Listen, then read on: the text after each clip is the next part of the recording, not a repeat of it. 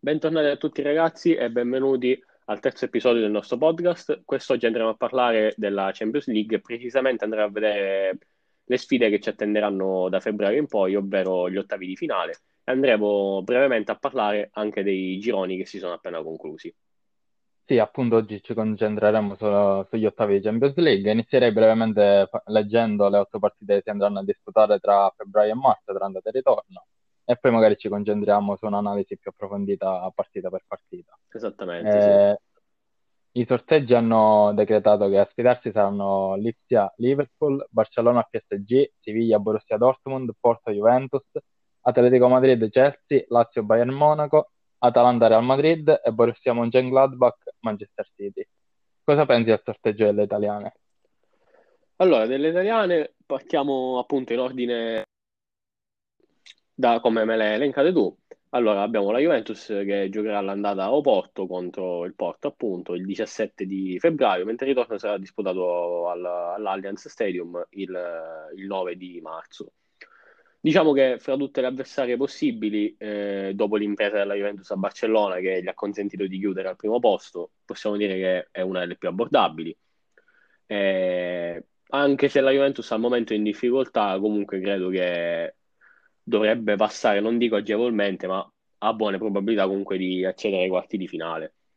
Mentre per quanto riguarda Lazio e Atalanta, la cosa si fa un, un, attimino più complicata, in quanto la Lazio, appunto, il 23 sarà, giocherà in casa col Bayern Monaco e il ritorno sarà eh, disputato il 17 marzo a, in Germania. Mentre l'Atalanta, appunto, il 24 l'indomani andrà a sfidare Real Madrid sempre in casa e il ritorno sarà al Bernabeu, o meglio al Di Stefano, il 16 di marzo. Mm, Lazio-Atalanta compiti a dir poco proibitivi, secondo me, soprattutto la Lazio, perché il Bayern Monaco queste partite le sbaglia difficilmente, mentre secondo me l'Atalanta dovrei mettere a confronto Lazio e Atalanta, direi che l'Atalanta ha più probabilità di passare, perché comunque Real Madrid, eh, anche se ultimamente ha ripreso a vincere, adesso è in prima in Liga, sebbene con due partite in meno, però comunque eh, qualche laguna difensiva la lascia. È un'Atalanta che comunque in attacco, grazie ai suoi fenomeni come Muri, Lidicic, Zapata, e chissà, il Papu Gomez potrebbe punire comunque la difesa spagnola. Tu che dici? Sì, magari allora iniziamo da, appunto dall'Atalanta.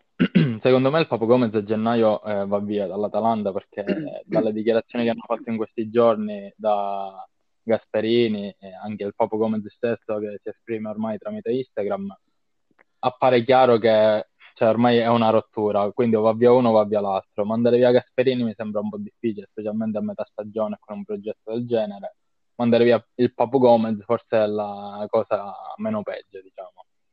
Per quanto riguarda la partita, sì, tra le due è assolutamente secondo me l'Atalanta ha più possibilità perché il Real Madrid lo abbiamo visto nel girone dell'Inter, non è il Real Madrid magari di paio d'anni fa o magari anche tre.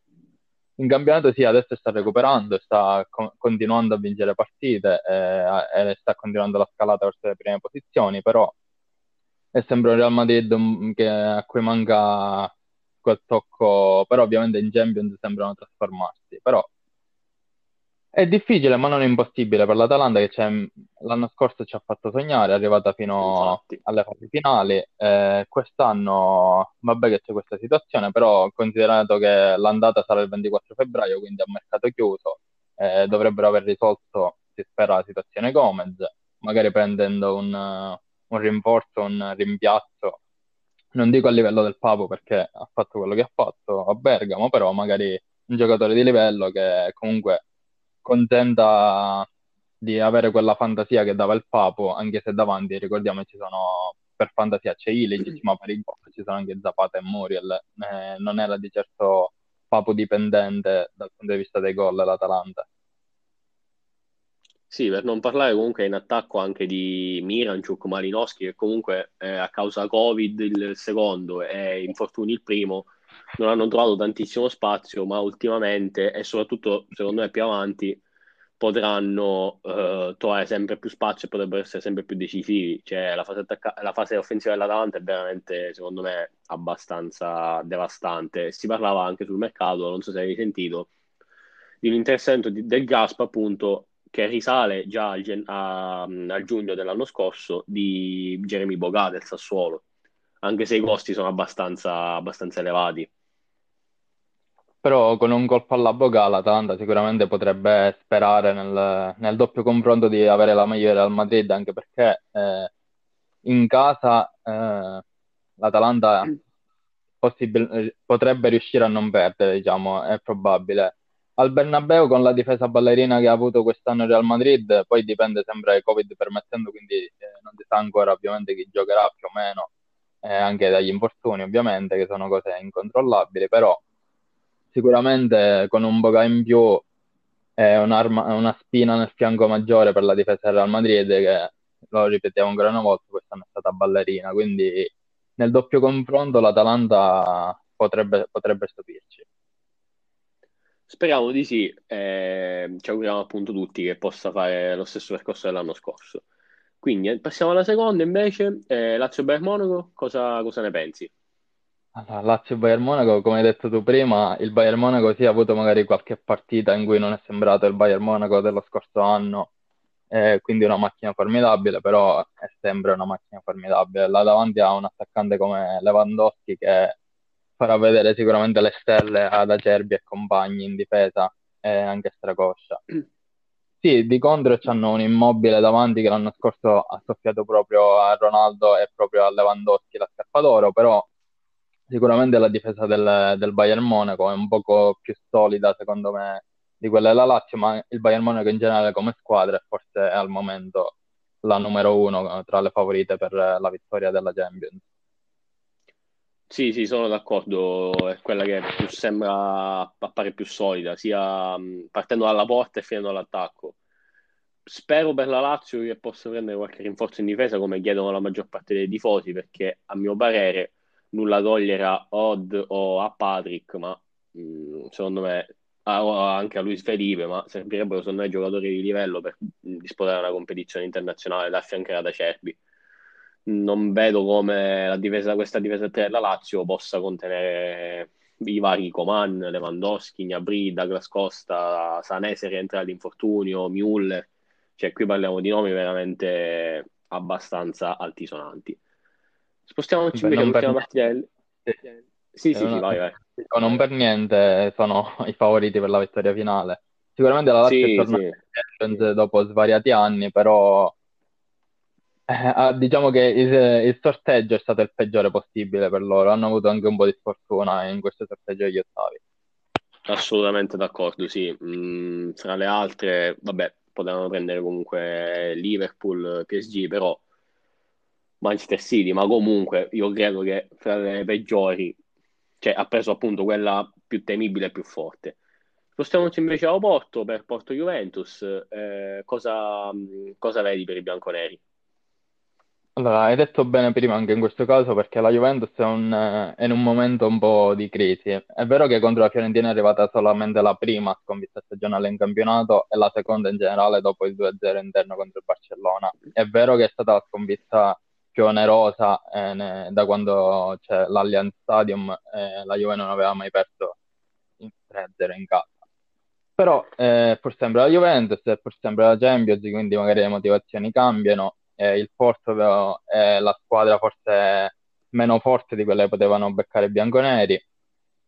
La Juventus, tra l'altro, anche in questo caso si gioca prima, ma si gioca sempre il 17 febbraio, quindi anche in questo caso è un mercato chiuso eh, la Juventus a gennaio, se vuole provare a competere eh, ancora per il campionato e a puntare magari alla vittoria della Champions, anche se quest'anno ci sono squadre che sono nettamente superiori ai bianconeri, deve intervenire in qualche modo. Ho visto che si parla di attaccanti, eh, anche magari di un difensore, però secondo me e secondo molti, eh, anche alcuni dei tifosi della Juventus, quello che serve principalmente è un centrocampista, perché è lì eh, dove c'è stata maggiore confusione quest'anno, perché alla fine in attacco Di Bala sicuramente si riprenderà trovando un minutaggio maggiore, quindi abbiamo Cristiano Ronaldo, abbiamo Morata, abbiamo Dybala e quindi questa Juventus diciamo che non è mal fornita in avanti. Eh, ho letto che volevano fare la quinta punta, però ovviamente quelle principali ci sono già. In difesa, eh, rientrando Demiral, la Juventus avrebbe comunque un, un buon terzo difensore centrale, poi Chiellini permettendo sono in quattro, quindi secondo me i colpi da fare per la Juventus per provare a giocarsela sia in Champions che in campionato sono a centrocampo. Si parlava di un ritorno di Pogba, magari quello visto negli ultimi anni non è il Pogba visto nei precedenti anni della Juventus, però è pur sempre un giocatore che cerca riscatto e magari potrebbe avere delle motivazioni e potrebbe essere il giusto colpo forse il centrocampo per i bianconeri. Secondo te cosa serve a questa Juventus per provare ad andare più avanti possibile? No, hai detto bene, io penso, sono d'accordo con le varie opinioni dei tifosi, secondo me sì, bisogna un po' aggiustare il centrocampo e magari fare la quarta punta non sarebbe male. Eh, in caso di un infortunio magari può, può, entrare, però di sicuro sì, la priorità sta a centrocampo. Secondo me Pogba eh, a Torino potrebbe ritrovare quell'ambiente giusto, quell'ambiente ideale per lui e potrebbe riscattarsi assolutamente. Adesso da qui al 17 febbraio, appunto, come hai detto bene, c'è, c'è tanto tempo. Eh, attraverseremo tutta la finestra di mercato in questo, in questo lasso di tempo, quindi Vedremo perché per Pogba comunque un arrivo così importante e oneroso sarà sicuramente difficile a gennaio, però magari già si metteranno le basi per, per giugno o magari si farà qualche colpo di riparazione appunto in attacco. Proprio oggi sentivo parlare di, di Pavoletti, ma non credo comunque la Juventus andrà a prendere qualche giocatore così di provincia.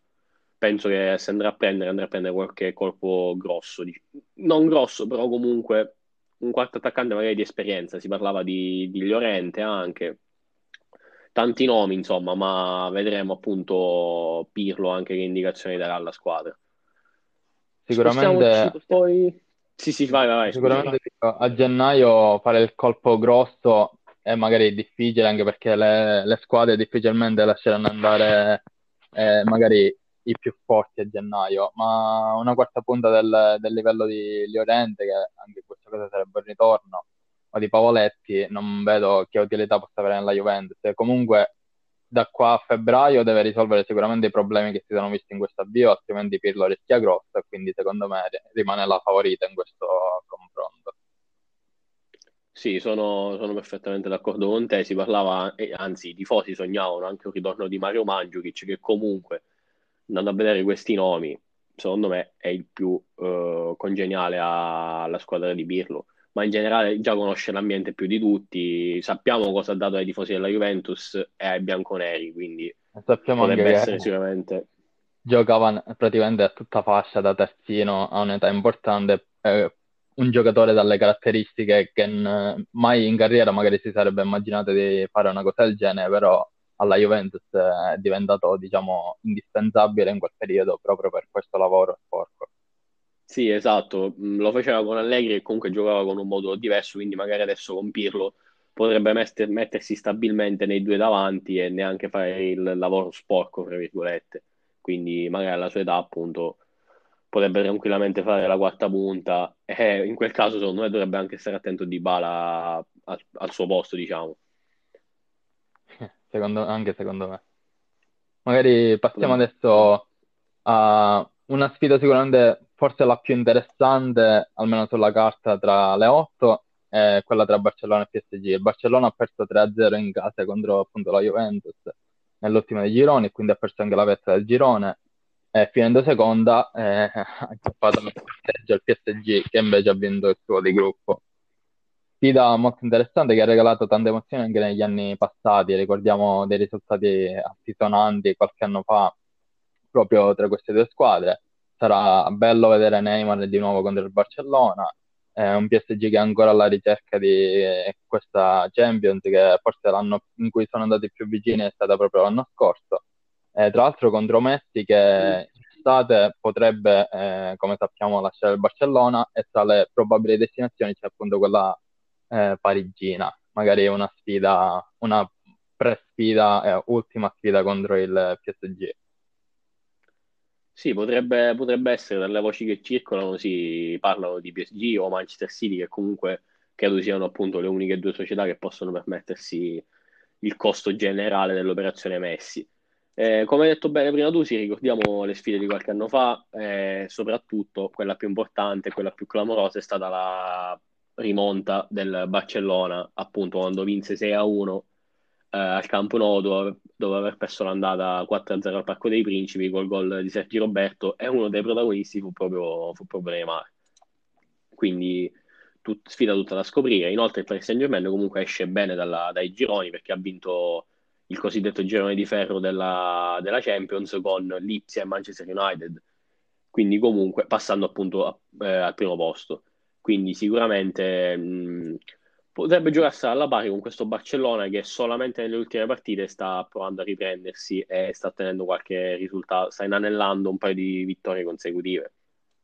Sì, assolutamente, anche perché il PSG quest'anno mi sembra, rispetto alla- all'ultima sfida, appunto, che dicevi tu, del bel- lo spettacolare 6 a 2 con il gol di Sergio Roberto, che nemmeno lui forse ci credeva dopo il gol, è un PSG sì, che è più squadra, più squadra in questo momento del Barcellona. Il Barcellona abbiamo visto faticare non solo in Champions, eh, anche se in Champions ha comandato il girone fino all'ultima appunto eh, del girone contro la Juventus, ma soprattutto in campionato contro squadre diciamo più che alla portata dei Blaugrana. Sì, la situazione Messi ha scosso un po' l'ambiente, però con il cambio in panchina il Barcellona sembra un attimino essersi ripreso. Eh, però come nel caso del Real Madrid, quindi dell'altra spagnola, anche in questo caso i problemi principali sono in difesa. E con i problemi principali in difesa contro un attacco che può bandare Di Maria, Neymar, Mbappé, Icardi, Kin, cioè sono cinque giocatori che diciamo che hanno abbastanza il vizio del gol eh, hanno nel sangue il gioco offensivo, quindi creeranno tanti problemi alle retroguardie del Barcellona e secondo me proprio per, per questo motivo e per questi problemi che si sono visti in casa Barcellona in questa via di stagione è proprio il PSG la squadra un pelino favorita per il passaggio del turno in questo caso.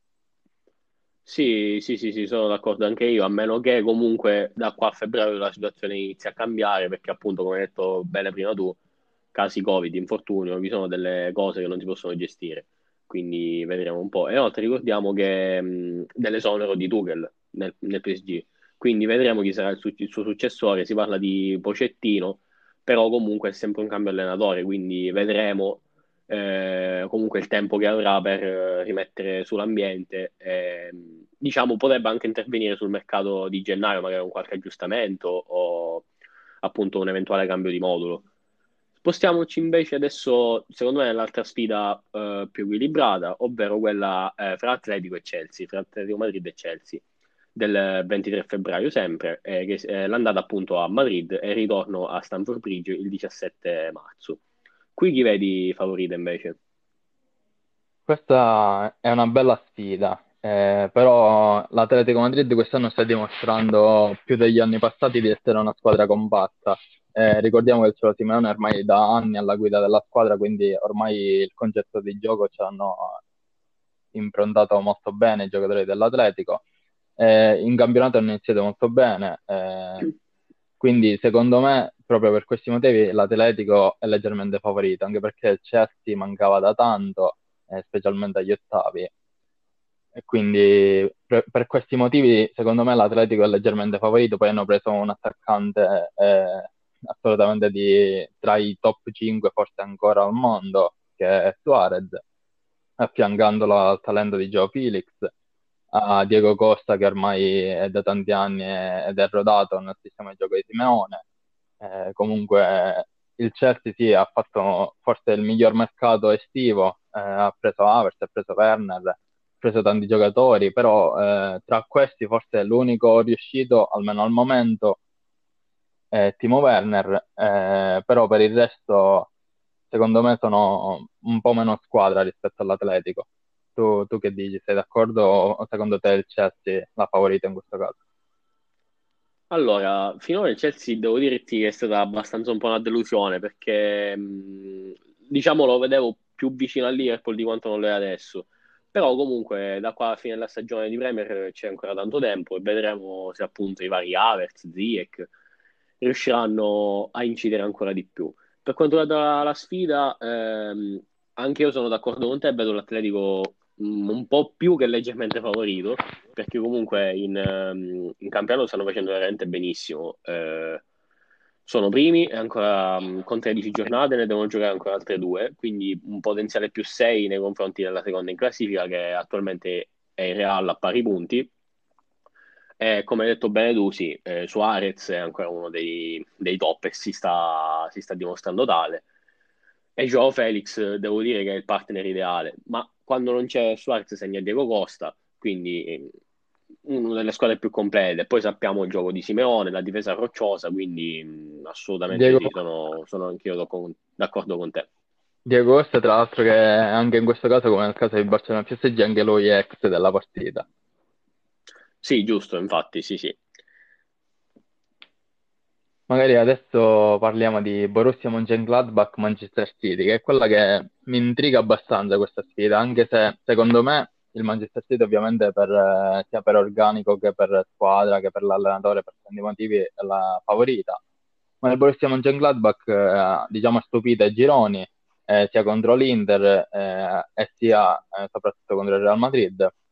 Ha un giocatore di talento come Turam, figlio d'arte, ha un giocatore molto prolifico come Plea, è una squadra che sta funzionando in questa stagione, anche in campionato stanno facendo discretamente bene. Sicuramente darà del filo alla torcere al Manchester City che comunque eh, diciamo come organico non hanno nulla a che vedere con i tedeschi eh, soprattutto i, i, giovani talentini che sono esplosi in queste prime 15-20 di partite che si sono giocate quest'anno come appunto Ferran Torres per esempio su tutti sì, il City, allora, il City è iniziato male in campionato, possiamo dirlo Adesso sta recuperando qualche posizione si trova, se non erro, fra il quinto e il settimo posto. Una Premier che comunque ancora è abbastanza aperta, tranne il Liverpool che ha creato un piccolo strappo di 4-5 punti sul Leicester secondo, ma comunque ancora eh, tutta da decidere. Sì, il talento di Ferran Torres finalmente è esploso, eh, anche con la nazionale spagnola, sempre più protagonista anche appunto fra le file dei Citizens, ma fra i vari ricordiamo Gabriel Jesus, Sterling, Mares, De Bruyne, cioè parliamo oh. di veramente una, gora- una corazzata. Assolutamente. Sì, dicevi? Sì, diciamo appunto anche Foden, che è diciamo, il pupillo di Guardiola, ha, ha sì, speso sì. parole molto importanti per lui, sia pre-stagione sia stagione in corsa, quindi. Sì, tant'è da, l'ha definito uno dei pochissimi incedibili squadra ma poi ricordiamo anche tutto il reparto difensivo che ha costruito Guardiola, i vari Cancelo, Walker, Ruben Diaz, Ache, Laporte, Stones, cioè veramente parliamo secondo me di una delle squadre più forti d'Europa che magari a volte fa fatica a esprimere il suo, il suo reale potenziale, però effettivamente dai nomi questa squadra ha poche uguali secondo me. Il confronto lo vedo mh, abbastanza chiuso, ma il Borussia mh, quest'anno mi sta stupendo appunto soprattutto in Champions, perché ricordiamo che eh, ha subito il pareggio con Real Madrid in Germania al 95esimo e allo stesso modo ha perso due punti anche con l'Inter. A quest'ora era sicuramente in testa, in, in testa alla classifica, ma secondo me anche con una giornata di anticipo, cioè la sfida della, eh, con Real, l'ultima, secondo me sarebbe stata ininfluente perché secondo me i tedeschi sarebbero stati già primi in classifica e mm, secondo me l'avrebbero meritato. Hanno fatto 10 gol in due partite allo Shakhtar eh, quindi un po' sfortunati, però con un, con un, po' di attenzione in più, secondo me quel primo posto era abbastanza abbordabile. Sì, esatto, si sono distinti in queste sei partite gironi. Però ricordiamo che il Manchester City, oltre ai nomi citati prima, in più in banchina ha un attaccante anche in questo caso che magari negli ultimi anni non ha reso al massimo, però eh, Sergio Aguero. Inoltre eh, la difesa, come dicevi tu, si è ben strutturata e tra l'altro il Manchester City negli ultimi anni è la squadra che ha speso forse più di tutti eh, nei colpi in difesa, anche se molti non sono riusciti, comunque lo sanno che il problema principale in difesa e ci hanno continuato ad investire fino a trovare bene o male una solidità maggiore forse rispetto agli, agli ultimi anni, però comunque non è una difesa impenetrabile. Sì, sono d'accordo con te, sì. Eh, dai soldi spesi dovrebbe essere, diciamo, la, la difesa migliore d'Europa, di sicuro. Quando è... Però comunque, sì, eh, ma parliamo comunque non di nomi incredibili, ma parliamo soprattutto di giovani, come per esempio può essere Aghe o Ruben Diaz eh, dal Benfica, se non erro, e se non erro preso per circa 80 milioni di euro, che comunque magari per il presidente del Manchester City non sono tantissimi, però per un colpo in difesa è uno dei più onerosi di sicuro. Assolutamente. Eh, passiamo adesso, eh, rimangono due sfide, quella eh, fra Lipsia e Liverpool e quella fra Siviglia e Borussia. Mm, passiamo, facciamo l'altro big match, secondo me, quello che mi intriga a me di più, ed è quello fra Lipsia e Liverpool. Da un lato i tedeschi, che stanno facendo benissimo in Bundesliga, e se non sbaglio sono o primi o secondi in classifica attualmente, è appunto contro il Liverpool che è primo a più 4 sul, sull'Eister che comunque sta, sta, si sta confermando sempre di più una potenza europea con l'attacco sempre più devastante come appunto dimostrano i sette gol fatti recentemente in casa del Crystal Palace con Diogo Iota che è esploso anche se ultimamente sta un po' arrancando ma d'altronde non, non ci si può aspettare un rendimento sempre stellare per tutto l'anno e comunque i soliti nodi, Salah, Manè, Firmino, mm, anche ultimamente eh, Minamino sta trovando più continuità e quindi veramente un attacco devastanti. Si aspettano i ritorni di Van Dyke e di, di Robertson eh, che renderebbero il Liverpool appunto di sicuro in battuta, è comunque una delle squadre più forti. Sì, diciamo che se- secondo me, eh, dopo il- subito dopo il Bayern Monaco, come possibilità di vittoria della Champions c'è appunto il Liverpool. Per quanto riguarda l'FCA, è, è terzo in campionato, ma a pari punti col Bayern Leverkusen se- che è secondo, ma semplicemente per, per la differenza reti che il Leverkusen ha più 16, mentre l'Ipsia ha più 15. Sono entrambi a 28, a due punti al- dal Bayern Monaco, quindi diciamo è ancora tutto aperto il discorso in, in Germania quest'anno più che l'anno scorso, dove appunto c'era anche Timo Werner eh, che segnava davanti, stanno dimostrando solidità, stanno dimostrando di essere una buona squadra, giovane, soprattutto l'allenatore, appunto che forse sicuramente tra i più giovani d'Europa, non so se è il più giovane. È una squadra che gioca bene, che comunque ha venduto Werner, sì, ma c'ha Polsen davanti, c'ha eh, Angelino, eh, Antetokounmpo in difesa, comunque n- non è fatta da giocatori diciamo scarsi o, scon- o semi sconosciuti, come per esempio no, potrebbe essere nel caso del Borussia Mönchengladbach, ma in questo caso è un concetto di squadra un poco più eh, tosta da affrontare. Il Liverpool però d'altro canto è il Liverpool, vabbè che mancheranno due colossi della difesa, però è comunque una squadra che segna tanto, gioca bene, ha in panchina un, un allenatore che esprime un buon calcio, quindi nel complesso, nella doppia sfida, eh, vedo il Liverpool favorito, ma sicuramente i tedeschi gli daranno del filo da, da torcere. Sì, sì, sì, niente da aggiungere, sono perfettamente d'accordo. Penso che potrebbe essere una sfida da, da tanti gol, questa secondo me è la certezza. Spostiamoci invece sull'ultimo ottavo di finale rimasto, ovvero quello fra Siviglia e Borussia Dortmund. Gli spagnoli finalmente sono riusciti a passare il turno e non scenderanno in Europa League, quindi possiamo dire che quest'anno il Siviglia non vincerà l'Europa League. Questa è la certezza di, di quest'anno. Eh, di contro il Borussia Dortmund che comunque ha cambiato allenatore, eh, non sta esprimendo, diciamo, non sta facendo la sua stagione migliore però ehm, secondo me questa è una sfida abbastanza da 50 e 50, 49-51 massimo, perché comunque il Siviglia sta facendo bene, eh, il Borussia, mh, anche Haaland non sta segnando più come agli inizi, ma ovviamente un leggero calo è comunque normale.